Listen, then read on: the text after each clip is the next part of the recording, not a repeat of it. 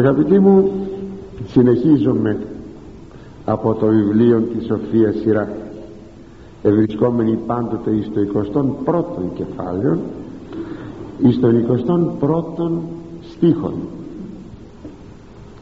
Ως κόσμος χρυσού φρονίμο παιδεία και ως χλειδών επιβραχίωνη δεξιό δηλαδή η μόρφωση στον συνετό είναι σαν το χρυσό κόσμημα.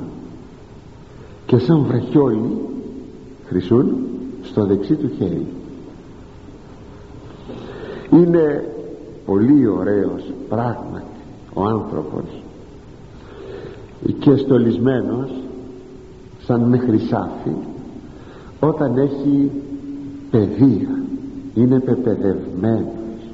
Είναι μορφωμένος. Μορφωμένος θα πει αυτός ο οποίος έχει διαμορφωθεί. Όχι αυτός που ξέρει πολλά. Αυτός ο οποίος ήδη πήρε έναν σχηματισμό πως λέει ο Απόστολος τεκνία γράφει ο Απόστολος Παύλος. Οδύνω δηλαδή περνώ τους πόνους της γυναικός που γεννά οδύνω άχρης ου μορφωθεί Χριστός εν ημίν. Έως ότου λέγει σχηματιστεί διαμορφωθεί ο Χριστός σε εσάς. δηλαδή να μπείτε στο καλούπι Χριστός. Να γίνετε Χριστό ειδής. Αυτός είναι ο μορφωμένος άνθρωπος που έχει παιδεία. Μάλιστα η παιδεία ήταν το ιδανικό των αρχαίων Ελλήνων και το έθεταν κορυφαίων. Αυτή η παιδεία παιδεία είναι γλυκή πράγμα που τόσο αγαπά η σοφία η ενυπόστατος να δίδει εις τον άνθρωπο.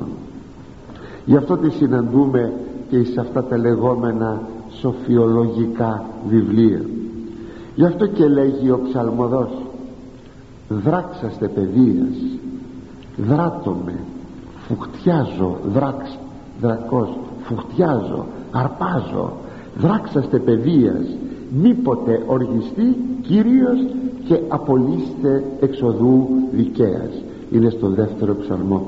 Και παιδεία εδώ που λέγει δεν είναι παρά πάλι ένα άλλο όνομα της ενυποστάτους σοφίας του δευτέρου της Τριάδος του Ιησού Χριστού.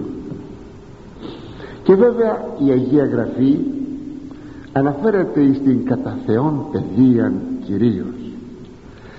Όμως δεν αποκλείεται και η λεγόμενη θύραθεν παιδεία δηλαδή η παιδεία που είναι έξω από την πόρτα έξω από την αυλή αυτό θα πει θύραθεν έξω από την αυλή του χριστιανισμού της πίστεως δεν την αποκλείει αυτή τη σοφία.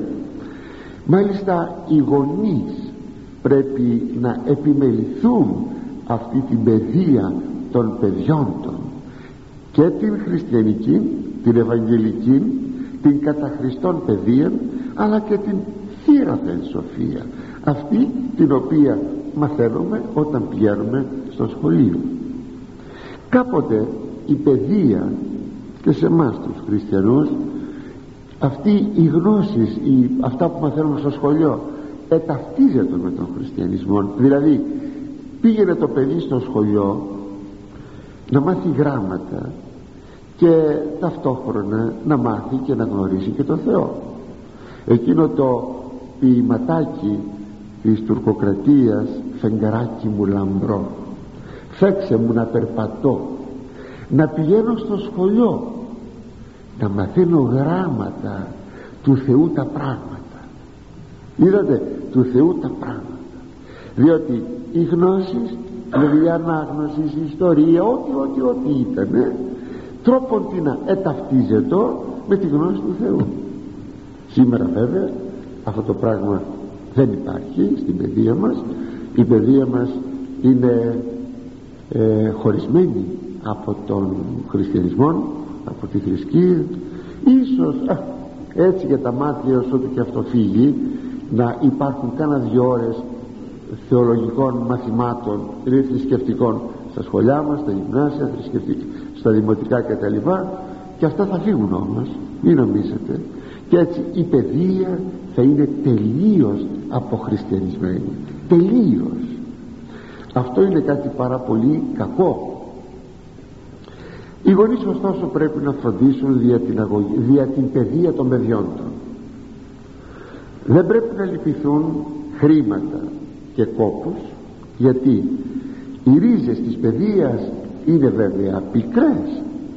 Έτσι λέει το βιβλίο των παροιμιών αλλά η καρπή είναι γλυκής. Μπορεί να κουραστεί κανείς πολύ για πολλά χρόνια μετά όμως απολαμβάνει τους γλυκούς καρπούς αυτής της παιδείας κάποτε στην αρχαιότητα ήθελε κάποιος αγρότης να μορφώσει το παιδί του. Τότε βέβαια πήγαιναν στους διδασκάλους πλήρωναν οι γονείς. Δεν υπήρχαν τα συστηματικά σχολεία όπως τα γνωρίζουμε σήμερα και που σήμερα είναι κρατικά. Τότε όχι ήταν ιδιωτική η παιδεία γι' αυτό και οδήγησε. Ήθελε να οδηγήσει το παιδί του σε κάποιον διδάσκαλο. Τον ερώτησε την τιμή. Αλλά του ανθρώπου του φάνηκε ότι ζητούσε ο δάσκαλος ακριβά. Και τότε του λέγει ότι με τα χρήματα που μου ζητάς αγοράζω ένα βόδι πολύ καλά απαντάει ο δάσκαλος. Κράτησε τα χρήματα και τότε θα έχεις στο σπίτι σου δύο βόδια. Δηλαδή το βόδι που θα αγοράσει με τα χρήματα που θα δίνεις σε μένα και το, και το παιδί σου που θα έχει γίνει βόδι γιατί δεν θα έχει μάθει γράμματα. Πρέπει να πούμε όμως ότι η παιδεία δεν περιορίζεται μόνο στην παιδική ηλικία ή στην εφηβική ή στην πρωτονεανική. Αλλά επεκτείνεται σε όλη τη ζωή του ανθρώπου. Ο άνθρωπος πρέπει διαρκώ, διαρκώς να δέχεται την παιδεία και τους καρπούς της.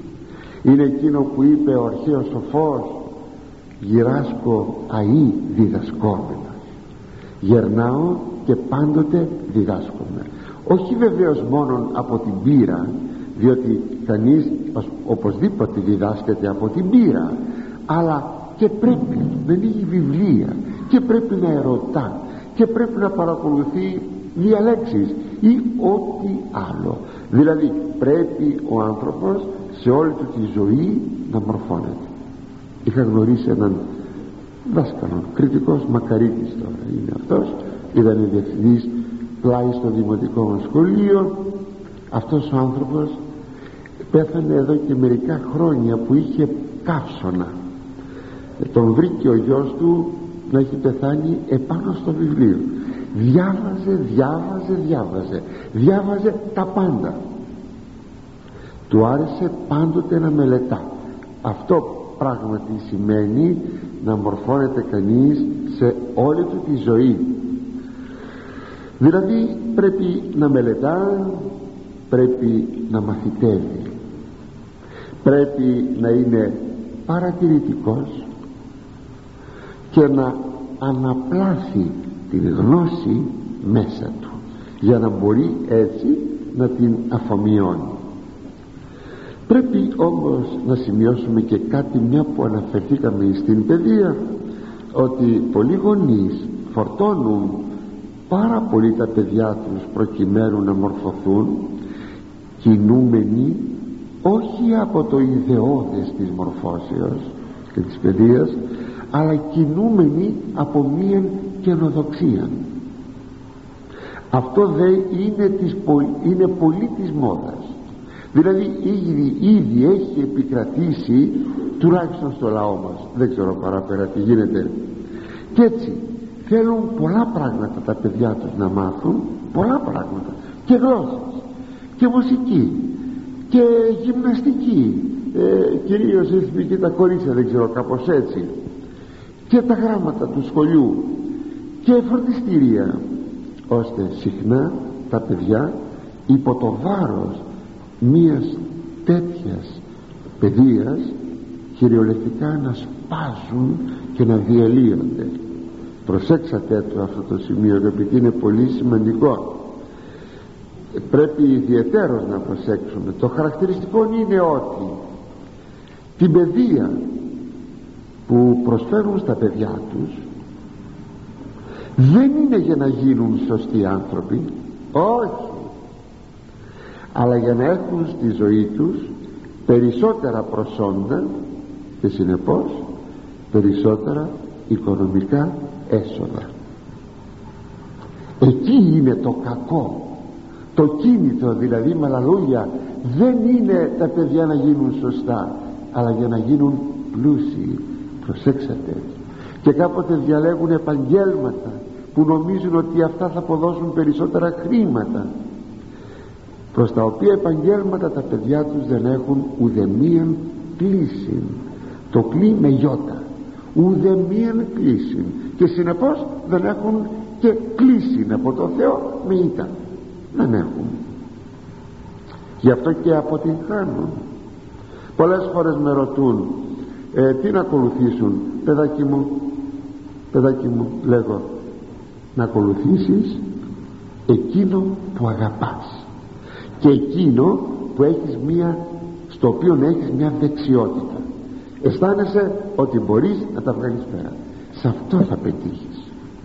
Και όχι σε κάτι που σου λένε οι άλλοι για να βγάλεις περισσότερα χρήματα και που εκεί δεν έχεις ούτε την ικανότητα ούτε και την πίστη. Είπαμε ότι ο κάθε άνθρωπος πρέπει να έχει παιδεία. Στα γράμματα στην επιστήμη στην τέχνη στην κοινωνική συμπεριφορά. Αλλά προπαντός όμως να έχει μία χριστιανική παιδεία. Ό,τι μπορούμε θα μάθουμε. Βέβαια δεν θα γίνουμε ούτε πανεπιστήμονες ούτε καλλιτέχνες ούτε ε, σπουδαίοι και ακαδημαϊκοί. Όχι, ό,τι μπορούμε ό,τι μπορούμε. Αλλά ποτέ μην πούμε ότι αυτό ή εκείνο δεν με ενδιαφέρει ε, θυμάμαι κάποτε σε μια τεχνική σχολή που πήγαινα μας έλεγαν ότι ποτέ μην πετάξετε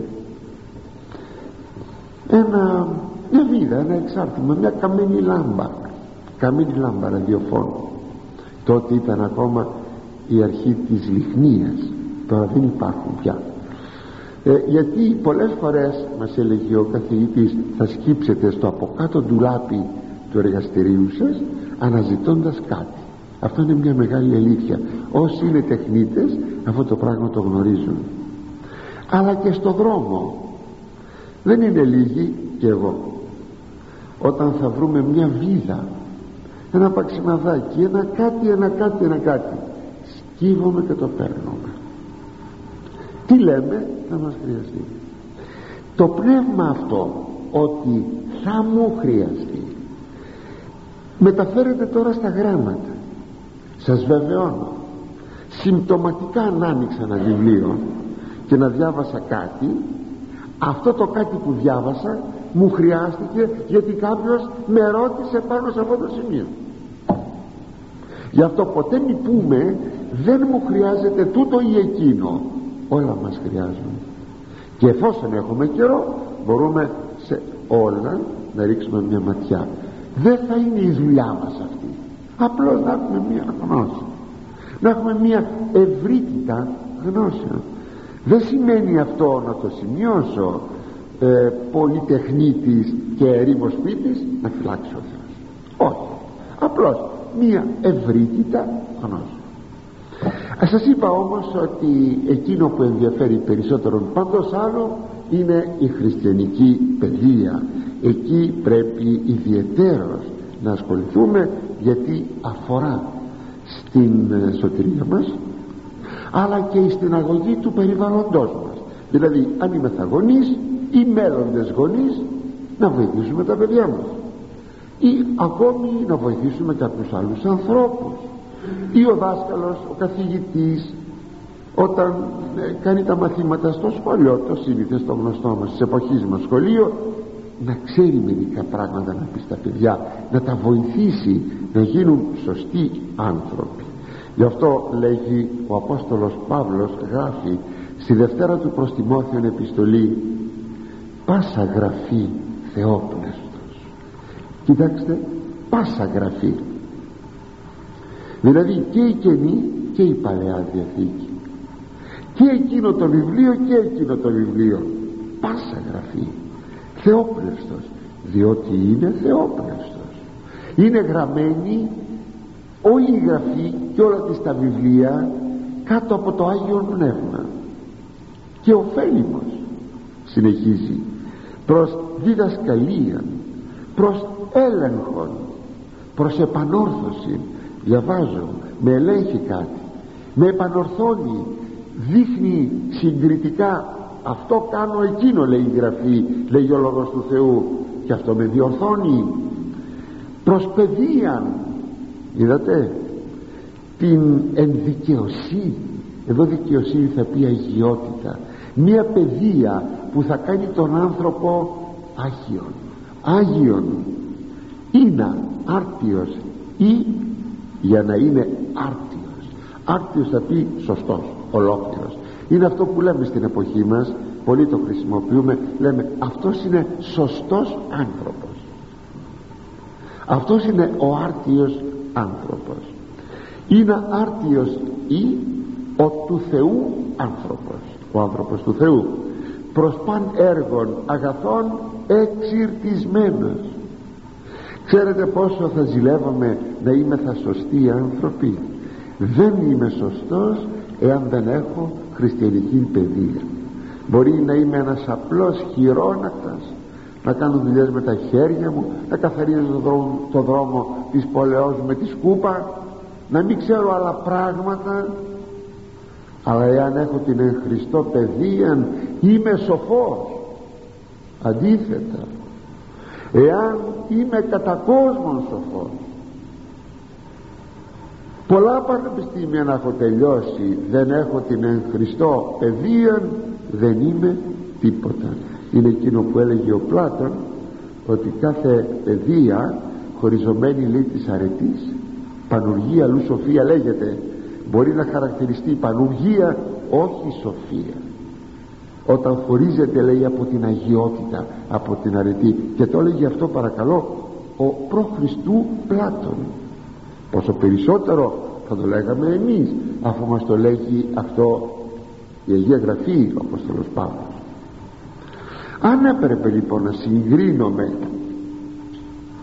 την παιδεία την κοσμική που προσφέρουν οι γονείς τα παιδιά τους με πολύ επιμέλεια με την Χριστό παιδεία θα λέγαμε ότι δεν συγκρίνεται.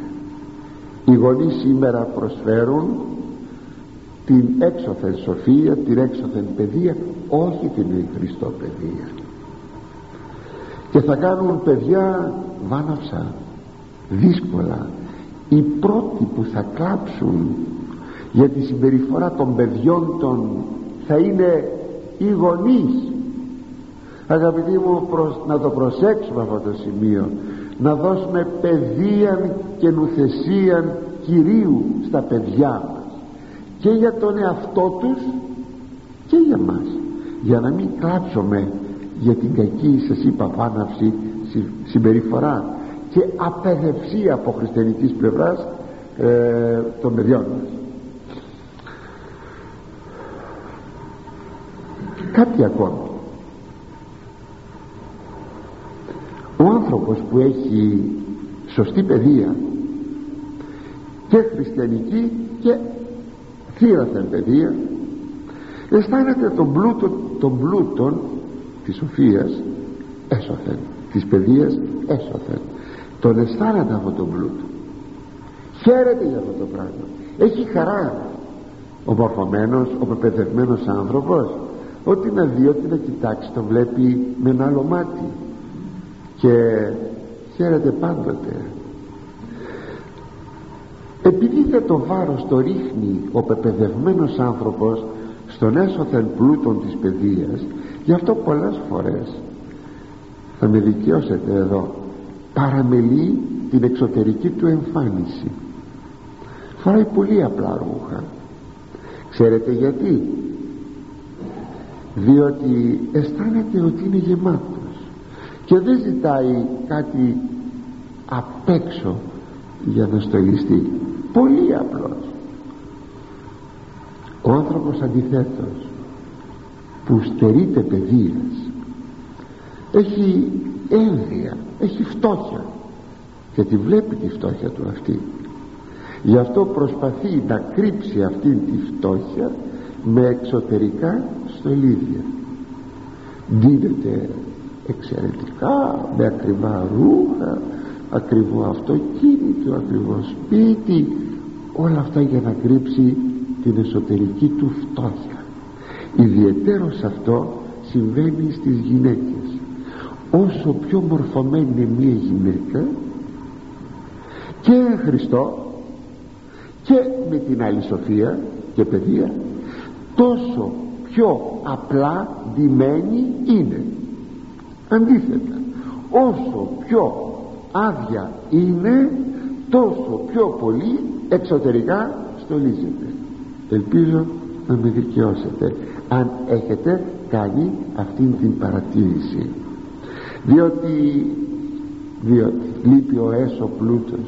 Η Παναγία μας που έχουμε σήμερα την απόδοση της εορτής της της κοιμήσεως και μεταστάσεως της εις των ουρανών η Παναγία μας ε, όπως μας πληροφορεί το βιβλίο της Παλαιάς Διαθήκης για αυτήν τον πλούτο της τον είχε έσωθεν.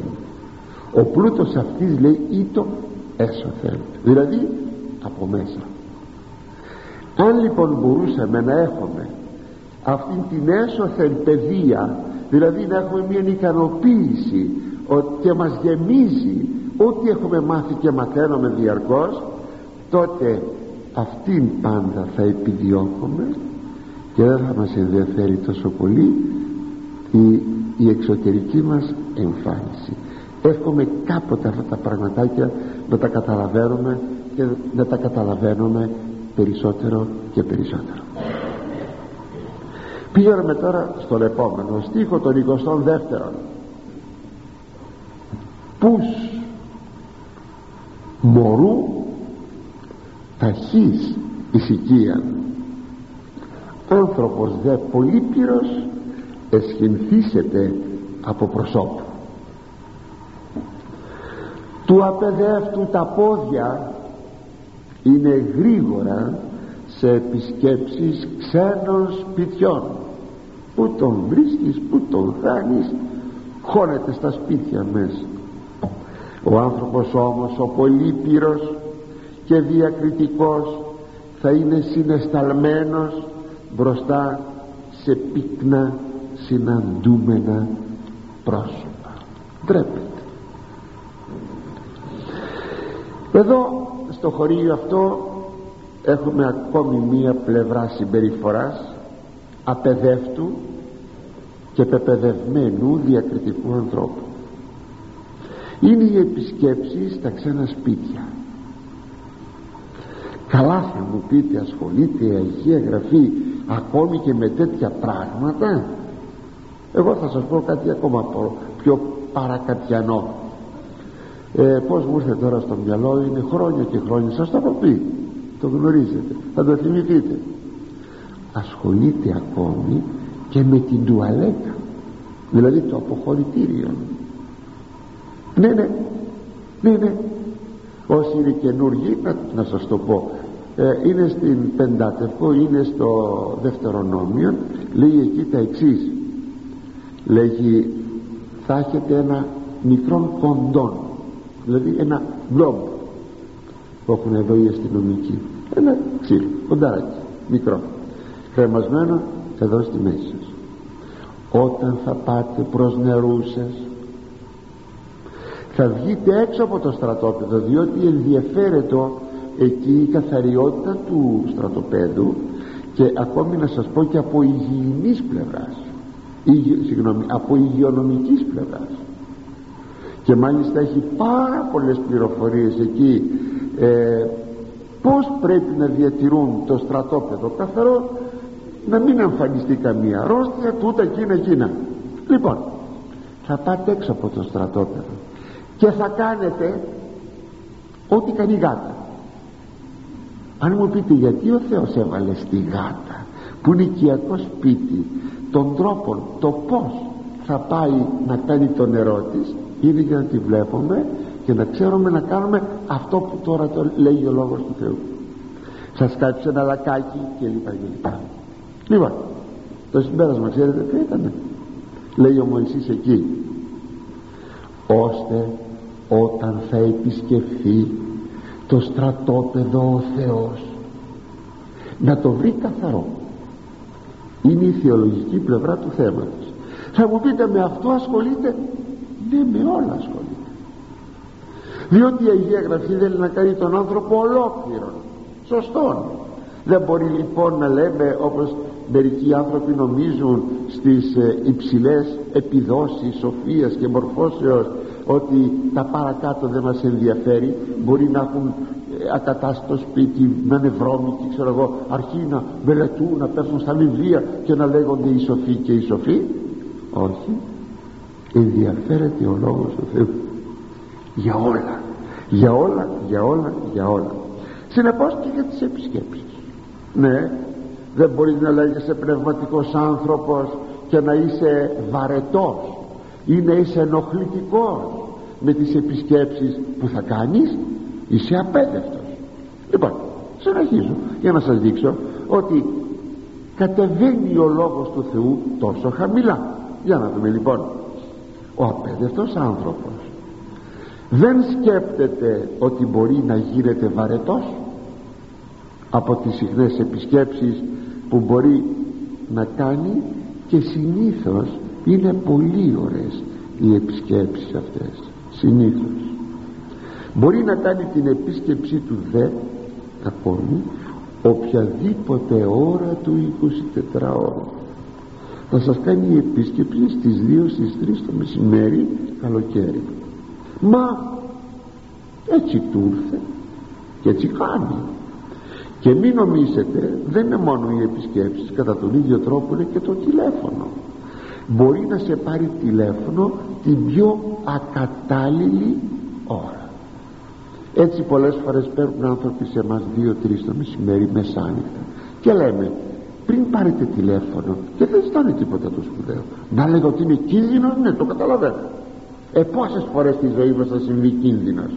Και λέμε πριν πάρετε τηλέφωνο κοιτάξτε παρακαλώ το ρολόι σας δηλαδή να πείτε ότι είναι ακατάλληλη ώρα. Γιατί παίρνω τέτοια ώρα θα ενοχληθούν οι άλλοι άνθρωποι οποιοδήποτε έχω ακούσει το εξής δικαιολογητικό. Μα είναι φίλος μου λέει αυτός.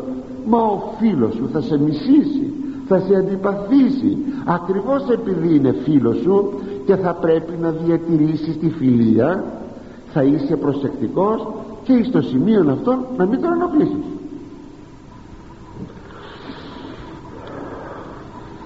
ένας τέτοιος άνθρωπος που πάει στα σπίτια αγαπά. Να φιλοξενείται αν του πούν αν του πούν να ε, να κοιμηθεί α ευχαρίστως. Και ας είναι πολύ κοντά το σπίτι του. Ευχαρίστως να κοιμηθώ στο σπίτι σας. Έχω υπόψη μου δυστυχώς ήταν και συνάδελφος αυτός ο οποίος έκανε λουτρό σε ξένο σπίτι. Να κάνεις το λουτρό σου σε ξένο σπίτι ε, τόσο με παραξένεψε. Γι' αυτό και το θυμάμαι παρότι είναι πολλά χρόνια πίσω. Ή ακόμη να στρογγυλοκάθεται στα τραπέζια, στα δείπνα και τα λοιπά και τα λοιπά. Σαν να μην τρέχει τίποτα. Ακόμη ένας τέτοιος άνθρωπος με τις πολύ εύκολες αυτές επισκέψεις του είναι περίεργος, είναι κοτσομπόλης πολλάκις και διάβολος παίρνει από εδώ μεταφέρει από εκεί ε, εκείνα τα οποία θα πει να δημιουργήσουν διαβολή. Έτσι μιλώντας ο Απόστολος Παύλος αγαπητοί για τις νεαρές χείρες ε, χείρες γυναίκες στην πρώτη προς Τιμόθεο επιστολή του σημειώνει και λέγει περιερχόμενε τα οικίας από σπίτι σε σπίτι. Ου μόνον δε αργέ αλλά και φλίεροι και περίεργοι λαλούσε τα μηδέοντα. Όχι μόνο αργές δηλαδή χωρίς να κάνουν δουλειά αλλά να είναι και φλίερες και περίεργες και να λένε εκείνα τα οποία δεν πρέπει να λένε. Ενώ ο διακριτικός άνθρωπος που δεν θέλει να ενοχλεί διατηρεί μια συστολή μια ντροπή στις συχνές επισκέψεις. Λέει μια ξένη παροιμία ότι αν σε καλέσουν σε σπίτι ή σε δείπνο πέντε φορές εσύ να πας δύο. Όχι θα σε καλέσουν πέντε και να πας πενήντα αλλά σε κάλεσαν πέντε να πας δύο φορές. Μόνο τότε γίνεσαι και ποθητός και αγαπητός αναμφισβήτητα. Ποτέ δε ενοχλητικός ούτε να κάθεται κανείς με τις ώρες. Όλα αυτά πόσο πρέπει να τα προσέχουμε. Να γιατί πρέπει να έχουμε κλείνοντας το χωρίο αυτό να έχουμε παιδεία για να μπορούμε να έχουμε καλές και γόνιμες κοινωνικές σχέσεις. Και πηγαίνουμε στον επόμενο στίχο τον 23ο του 21ου κεφαλαίου. Άφρον από θύρας παρακύπτει ησικίαν αν ήρθε πεπαιδευμένος έξω στήσεται. Δηλαδή ο απέδευτος άνθρωπος σκύβει στις πόρτες των ξένων σπιτιών και παρακολουθεί όσα εκεί λέγονται και γίνονται. Σε μισάνοιχτες πόρτες ή ανοιχτές πάει και βλέπει τι γίνεται τι λένε. Ο πεπαιδευμένος όμως και διακριτικός άνθρωπος στέκεται από μακριά. Ντρέπεται. Και εδώ έχουμε μια νέα πλευρά σε αντιπαράθεση ε, απεδεύτου και πεπαιδευμένου ανθρώπους στη στάση τους μπροστά σε μια ανοιχτή πόρτα ενός σπιτιού. Ας πάρουμε τη συμπεριφορά του απεδεύτου θα σταθεί στην ανοιχτή πόρτα ενός σπιτιού ή στην ανοιχτή πόρτα ενός δωματίου να κοιτάζει και να περιεργάζεται τι φοβερό ε. Θα κοντοσταθεί ακόμα στην συζήτηση κάποιων ανθρώπων για να ακούσει τι λένε. Και μάλιστα θα μπει και στη συζήτηση. Απρόσκλητος μιλούν δύο άνθρωποι φτάνει αυτός ακούει και μπαίνει και στη συζήτηση. Ποιος σε κάλεσε άνθρωπε δεν θα διστάσει αν μια πόρτα είναι κλειστή γιατί όχι να κοιτάξει και από την κλειδαρότρυπα. Ναι. Πόσοι κοιτούν από την κλειδαρότρυπα σε ένα σπίτι μέσα ή σε ένα δωμάτιο πόσοι κοιτούν. Σε ένα χώρο που τον έχουν βάλει να καθίσει ας πούμε στο σαλόνι κάπου τον έβαλε στο χώρο έβαλαν ένα τέτοιον περίεργο άνθρωπο να καθίσει και να περιμένει για λίγο με πάρα πολύ ευκολία. Ανοίγει. Ό,τι βρει μπροστά του. Σιρτάρια. Ε, θα κοιτάξει κάτω από το καναπέ. Θα πάει να ανοίξει ένα ντουλάπι να δει τι έχει μέσα. Στα γρήγορα. Πριν εμφανιστεί η νοικοκυρά που για μια στιγμή είπε με συγχωρείτε για να λείψει ένα-δυο λεπτά και θα πάει να τα κοιτάξει όλα να τα επιθεωρήσει όλα. Ναι τι κακό ε. Περιέργεια. Λέγει ο Άγιος Ισάκος Ήρος τον οποίον επιστρατεύω σε αυτή την περίπτωση. Και να φανταστείτε ότι ήταν ασκητικότατος. Ο άνθρωπος που αγαπούσε την έρημο και όμως δεν υστερούσε στους καλούς τρόπους γιατί διότι ο χριστιανός είναι ολοκληρωμένος χριστιανός. Μπορεί να στερείται τους καλούς τρόπους ο καλός χριστιανός. Αδύνατο ακούστε λοιπόν τι γράφει στα απαντά του ο Άγιος Ισάκος Σύρος ο γλυκύτατος Άγιος Ισάκος Σύρος και τι δεν έχει μέσα. Εάν εισέλθεις εις το κελίον του σου επιστάτου ή φίλου ή μαθητού αν πας λέει στο κελί του προϊσταμένου σου ή του φίλου σου ή του μαθητού σου ακόμα. Λέει στο έβδομο στην εβδόμη ομιλία του στον έβδομο λόγο του. Παραφυλάτου του σους οφθαλμός του μη ειδήν τι των όντων εκεί. Φύλαξε τα μάτια σου να μην δουν κάτι που δεν πρέπει να δουν. Φύλαξε τα μάτια σου να μην δουν κάτι που δεν πρέπει να δουν ακόμη συνεχίζει ο Άγιος Ισάκ. Μη πρόσχεις της τόπης ενής και κρυπτε τα σκεύη του κελίου του φίλου σου.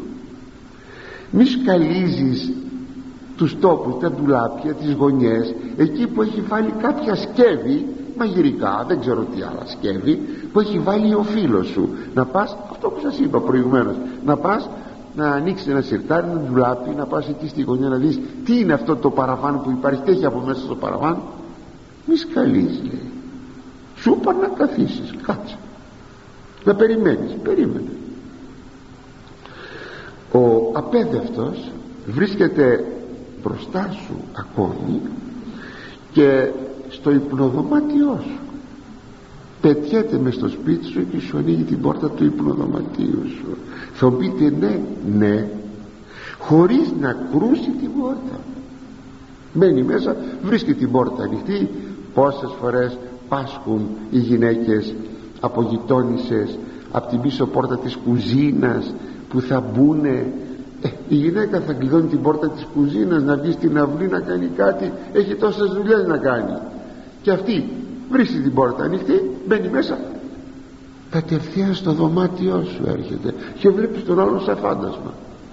Ρε άδερφε ρε άδερφε και πως μπορεί να σε βρει; Δίνεσαι εκδίνεσαι πως μπορεί να σε βρει; Και πάλι επάνω σε αυτό λέει ο Άγιος Ισάκος Ήρος μη ευνηδίως πρόστινα εισέλθεις αλλά κρούσας έξωθεν και πρότραπης τότε εισελθε ευλαβός ξαφνικά λέγει μην μπει σε ένα σπίτι μην μπεις. Ξαφνικά ευνηδίως χτύπησε την πόρτα απ' έξω. Κρούσας έξωθε.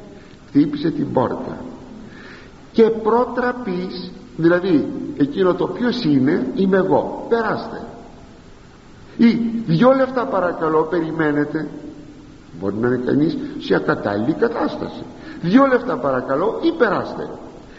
Τότε εισελθε τότε να μπεις μέσα ευλαβός. Την πόρτα θα χτυπήσουμε.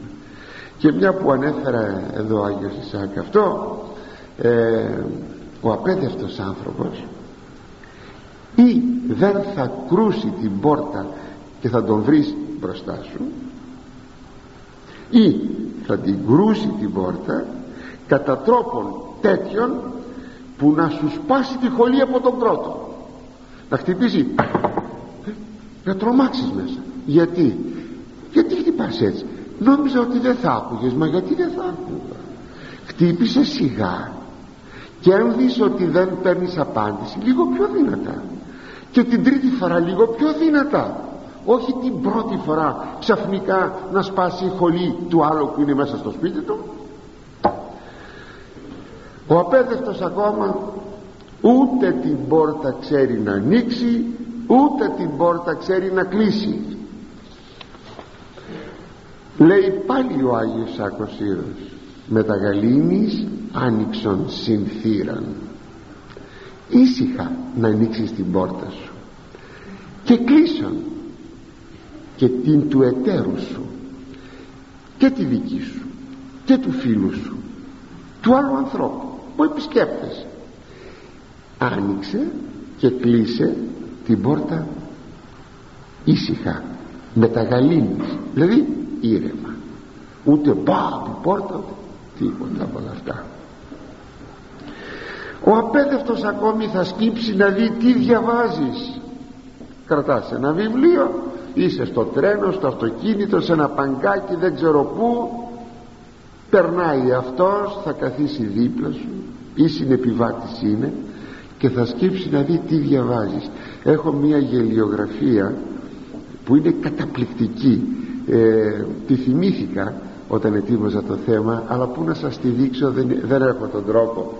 Που κάθεται κάποιος και διαβάζει ένα βιβλίο και πάει ο άλλος έχωσε το κεφάλι του μέσα στο βιβλίο ώστε ο άλλος να μην μπορεί πια να βλέπει. Και ο άλλος το κοιτάζει αυστηρά. Αυτός ούτε είδηση παίρνει και διαβάζει το βιβλίο του ανθρώπου. Πόσες φορές συμβαίνει αυτό και επιμένει και μάλιστα αρχίζει και να σχολιάζει εκείνα τα οποία διαβάζει. Θα σε ρωτήσει ακόμη ο απέδευτος άνθρωπος όταν σε δει να βγαίνεις από το σπίτι σου ο γείτονας γειτόνισσα δεν ξέρω τι μπορεί να είναι πού πηγαίνεις; τι σε νοιάζει που πηγαίνω. Και τι θα κάνεις εκεί που πηγαίνεις; Λογαριασμό θα σου δώσω. Κοιτάξτε εδώ. Είναι τα συνήθι ψέματα των ανθρώπων. Λένε πού πηγαίνεις; σου λέει η γειτόνισσα. Ή ο γείτονας πού πηγαίνεις; Ε, εκεί θα πείτε ψέματα. Γιατί θέλετε να πάτε κάπου δεν θέλετε να το πείτε στο γείτονα υπάρχει ανάγκη να το πείτε στο γείτονα που θα πάτε διότι και την άλλη μέρα και την άλλη ώρα θα πετιέται από το σπίτι του και θα σε ρωτάει που πηγαίνεις γιατί είναι περιέργεια. Οπότε αν πεις ψέματα γίνονται δυο κακά. Και εσύ λες ψέματα και τον άλλον τον αφήνεις στην περιέργειά του. Πρέπει ούτε ψέματα να πεις αλλά και την περιέργεια του αλλού να την ψαλιδίσεις θυμάμαι τη μητέρα μου που όταν τη ρωτούσε η γειτόνισσα πού πηγαίνεις; Έχω δουλειά έλεγε η μητέρα πού, τι; Άκου να σου πω κυρία Τάδε μόνο στον άντρα μου δίνω λογαριασμό πού να τολμήσει να ξαναρωτήσει η γειτόνισσα είναι η στάση του Χριστού που εφοβούνται όταν πήγαιναν να τον ψαρέψουν και έβλεπαν τι απάντηση έπαιρναν. Εφοβούντο λέει να τον ρωτήσουν επειδή ήξεραν ότι θα πάρουν πληρωμένη απάντηση έτσι τον άλλον τον διορθώνουμε.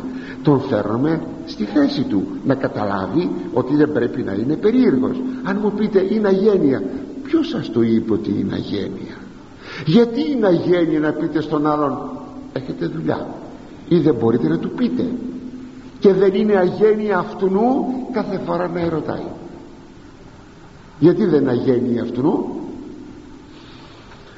θα σε ρωτήσει ακόμη άλλος τι έσοδα έχεις; Τι μισθό έχεις; Τι πόρους έχεις; Πόσα χρήματα έχεις το μήνα; Και ό,τι άλλο μπορείτε να φανταστείτε αδιάκριτο να ερωτήσει. Στην κατηγορία αυτή που μιλήσαμε ε, τι μιλήσαμε αυτοί που κοιτάζουν από πόρτες και παράθυρα ε; από πόρτες και παράθυρα κοιτάζουν μέσα από μια περιέργεια. Δεν μπορούσα να μην σας το πω και αυτό γιατί δυστυχώς δεν είναι λίγοι οι άνθρωποι. Και αν ποτέ υπάρχει κανείς που τον συναντάτε να, το διορθώ, να του πείτε να το διορθώσει. Στην κατηγορία αυτή αγαπητοί μου ανήκουν και κάποιοι που πάσχουν από μια γενετήσια διαστροφή. Δεν λέω πιο πολλά για να μην λερώσω τα αυτιά σας και που επιθυμούν να βλέπουν από ξένα παράθυρα τι κάνουν εκεί οι ενίκοι. Πως δίνονται, πως γδίνονται τι κάνουν και τα λοιπά και τα λοιπά και τα λοιπά. Αρρώστια. Σε αυτές τις περιπτώσεις πρέπει κάποιος να αντιληφθεί αυτόν από το άλλο πάτωμα και να του έρθει ένας γεμάτος κουβάς νερό. Ναι ίσως α μπα δεν θα θεραπευτεί. Μπα μπα μπα θα πει τυχαίο το περιστατικό. Και θα ξαναπάει πάλι. Λοιπόν αγαπητοί ας το προσέξουμε αυτό. Δεν θα ήθελα να πω για σας τίποτε παρά μόνο τούτο. Διορθώσατε όπου αντιληφθείτε κάτι τέτοιο.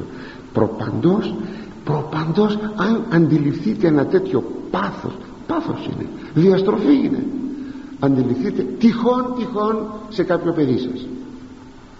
Και να του πείτε παιδί μου πρόσεξε τι βράμε πρόσεξε είναι και ο πεπαιδευμένος άνθρωπος που όταν κρούσει μια ξένη πόρτα μια ξόπορτα απομακρύνεται λίγα βήματα. Δεν στέκεται μπροστά στην πόρτα για να δει μέσα το χολ και τα λοιπά.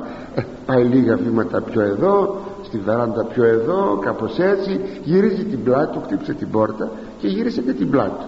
Ώστε ε, ο νοικοκύρης του νοικοκυρά που θα ανοίξουν την πόρτα ε, αυτός να μην κοιτάζει μέσα. Μπορεί να μην θέλουν να τον βάλουν μέσα τον άνθρωπο. Όταν του πούν περάστε θα περάσει μέσα και ούτε ο καθεξής. Σε όλα ο πεπαιδευμένος προσέχει και είναι πάντοτε διακριτικός. Σε όλα. Και όπως λέγει ο Άγιος Ισάκος Ήρος συμβουλεύοντας σχετικά γενού συνεσταλμένος από πάντων από όλα να είσαι συνεσταλμένος προηγουμένως. Μου έρχονται και στο μυαλό μερικά πράγματα. Σας είπα τι λέει το δευτερονόμιο για το θέμα της τουαλέτας που ενδιαφέρει το Θεό. Το θέμα αυτό το θίγει και ο Άγιος Ισάκος Ήρας και λέγει αν πας προς ανάγκη σου πρόσεξε πρόσεξε. Θα είσαι πολύ προσεκτικός. Πως θα καθίσεις πως θα σταθείς. Πού στην τουαλέτα. Γιατί σε βλέπει ο φύλακας αγγελός. Αυτή είναι η θεολογία των πραγμάτων αυτών. Όπως εκεί που σας είπα θα επισκεφθεί το στρατοπεδό σας ο Θεός και πως θα το δει βρώμικο το στρατοπεδό σας. Θεολογία είναι. Έτσι και εδώ σε βλέπει ο φύλακας αγγέλος σου θεολογία είναι. Εκείνο που δημιουργεί άσχημες και άπρεπες καταστάσεις είναι η απεδευσία και η περιέργεια από τις οποίες κακίες της απεδευσίας και της περιεργίας ήρθε ο Θεός πάντοτε να μας φυλάτει αγαπητοί μου. Και ερχόμεθα εις τον επόμενον στίχο τον 24 απεδευσία ανθρώπου ακροάστε παραθύραν. Ο δε φρόνιμος βαρυνθήσεται ατιμία είναι απρέπεια και απεδευσία για τον άνθρωπο που κρύφα ακούει σε ξένη πόρτα.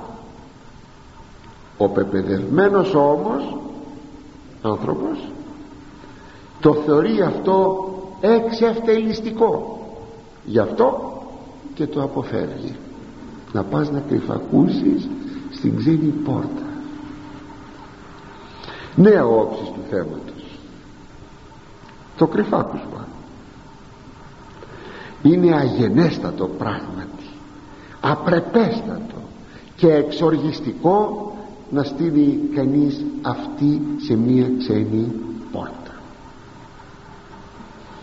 Και ο άνθρωπος που κρυφακούει είναι σύνηθες αμάρτημα αυτό σύνηθες.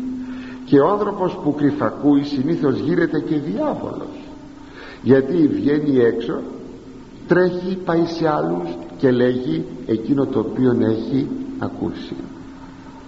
Γι' αυτό υπάρχει και η παροιμία ε, που φοβούνται πολλοί να πούν κάτι ότι και οι τύχοι έχουν αυτιά. Πρόσεξε χαμηλώνουν τη φωνή γιατί και οι τύχοι τα τουβάρια έχουν αυτιά. Γι' αυτό πρέπει κανείς να είναι σίγουρος ότι δεν ακούγεται από κανέναν για να πει κάτι που θέλει.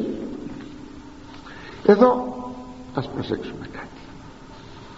Κατά τη διάρκεια του κομμουνιστικού καθεστώτος στη Ρωσία όπου η Εκκλησία εδιώκετο αν κάποιος ήθελε με κάποιον να συζητήσει θέματα θρησκευτικά βέβαια και άλλα θέματα δεν με ενδιαφέρουν. Τα άλλα θρησκευτικά τέλος πάντων θέματα έβγαιναν περίπατο έξω από την πόλη στους αγρούς και γιατί μες στην πόλη αισθάνονται ε, μην υποψεί ότι μπορεί κάποιος κάτι, κάτι να ακούσει ε, διότι παντού ήσαν αυτοί οι οτακουστέ.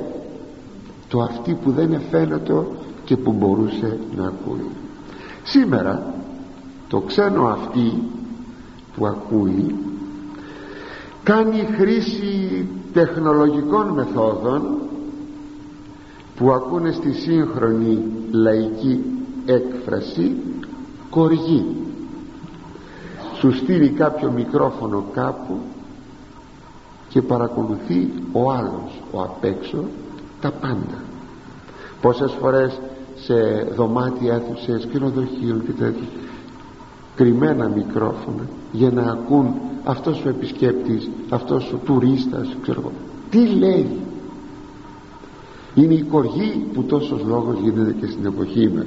Δηλαδή το κρυφάκουσμα το τηλεφων... οι υποκλοπές τηλεφωνικές υποκλοπές είναι άτιμο πράγμα να σου υποκλέπτουν κάθε σου απόρριτη συζήτηση. Δεν είναι καλό άτιμο. Άλλο πράγμα αν τυχαίως κάτι άκουσες και αν πρέπει να το κρύψεις κρύψε το και θάψε το. Αν κάτι τυχαία το άκουσες όχι κατ' επιδίωξη. Αν πρέπει πάλι αυτό που άκουσες να το φανερώσεις τότε όπως είναι μία συνωμοσία ένα σαμποτάζ, ένα κάτι, ένα κάτι τότε σπεύσε γρήγορα να το καταγγείλεις. Θυμηθείτε την περίπτωση του ανιψιού του Αποστόλου Παύλου που εκρατείτο στη φυλακή ε, του Λυσία του χιλιάρχου της πόλεως Ιερουσαλήμ και το αυτή του ανιψιού του πήρε ότι κάποιοι συνομωτούσαν να φωνεύσουν τον Παύλο.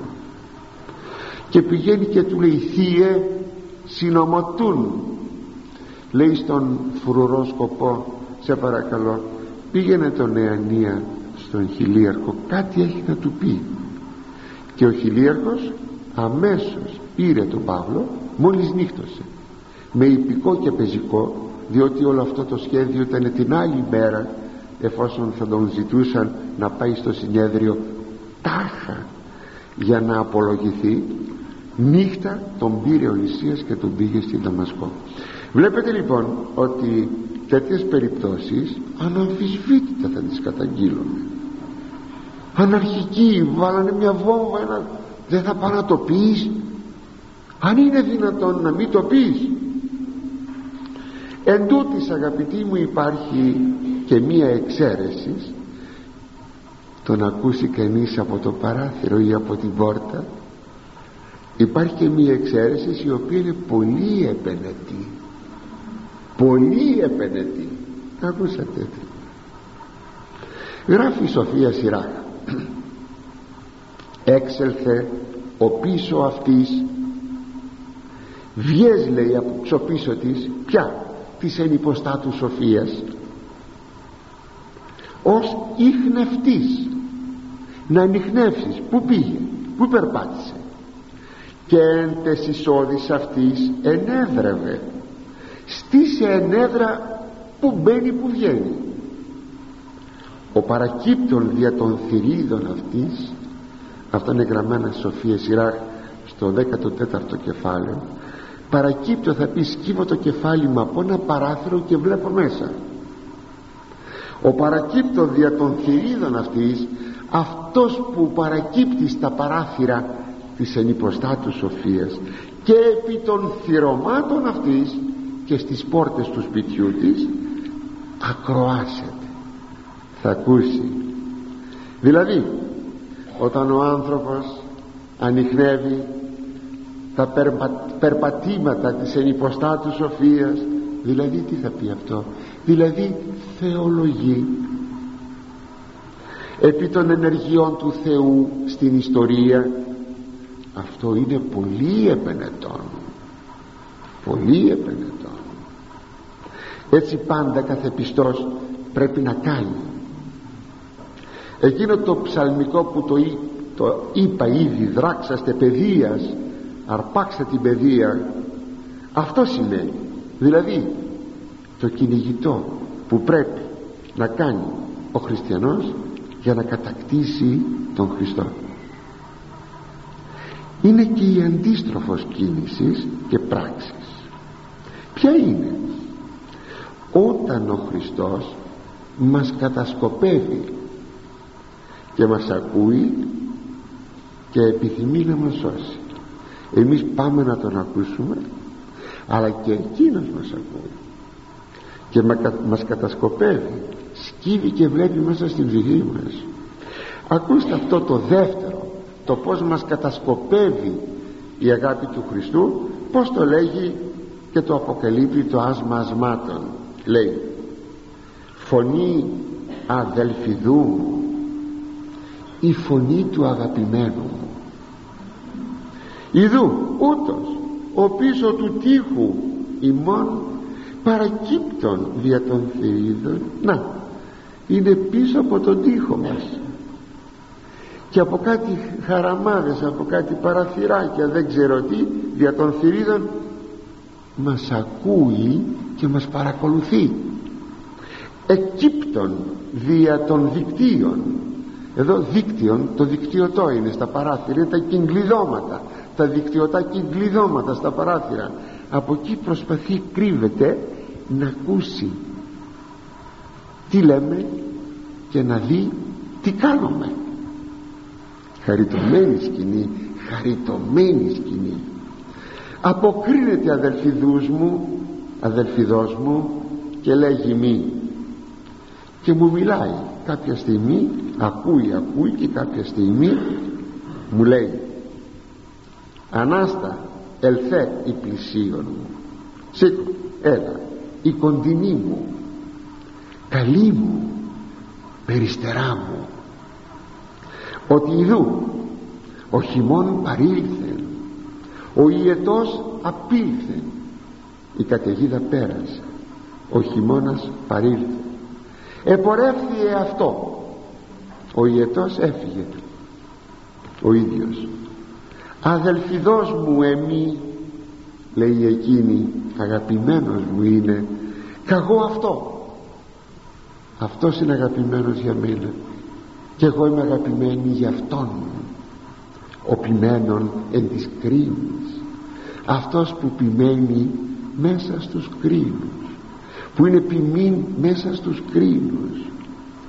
Τι είναι αυτό; Είναι το αιώνιο αλληλοκοίταγμα και αλληλοάκουσμα της ψυχής με τον δημιουργό της Ιησού Χριστόν. Είναι της Εκκλησίας με τον Ιμφίο της Χριστόν. Αυτό είναι.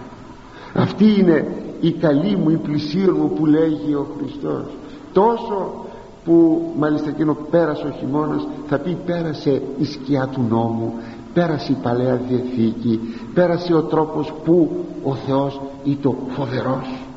Να είσαι πολύ κοντά μου τι κοντά μου είσαι σώμα μου διότι τι είναι η Εκκλησία είναι το σώμα του Χριστού όλες αυτές τις θέσεις δηλαδή πρέπει να τις αποφεύγουμε που είδαμε σε αυτό το χωρίο να μην είμαστε περίεργοι να μην κοιτάζουμε και κρυφακούμε αλλά πρέπει μόνο να επιδιώκουμε αυτά που είπαμε τώρα τελευταία σε αυτόν τον κρυφό διάλογο ανάμεσα στο Χριστό που τον, που τον κατοπτεύουμε και μας κατοπτεύει που τον κρυφακούμε και μας κρυφακούει και το επιδιώκουμε μόνο με το Πνεύμα το Άγιον το οποίο θα μας κάνει φανερό το πως να μας ακούει και να τον ακούμε και το πως θα, ζήσουμε όπως εκείνος θέλει. Αγαπητοί αυτά για σήμερα και ευχαριστώ που με ακούσατε.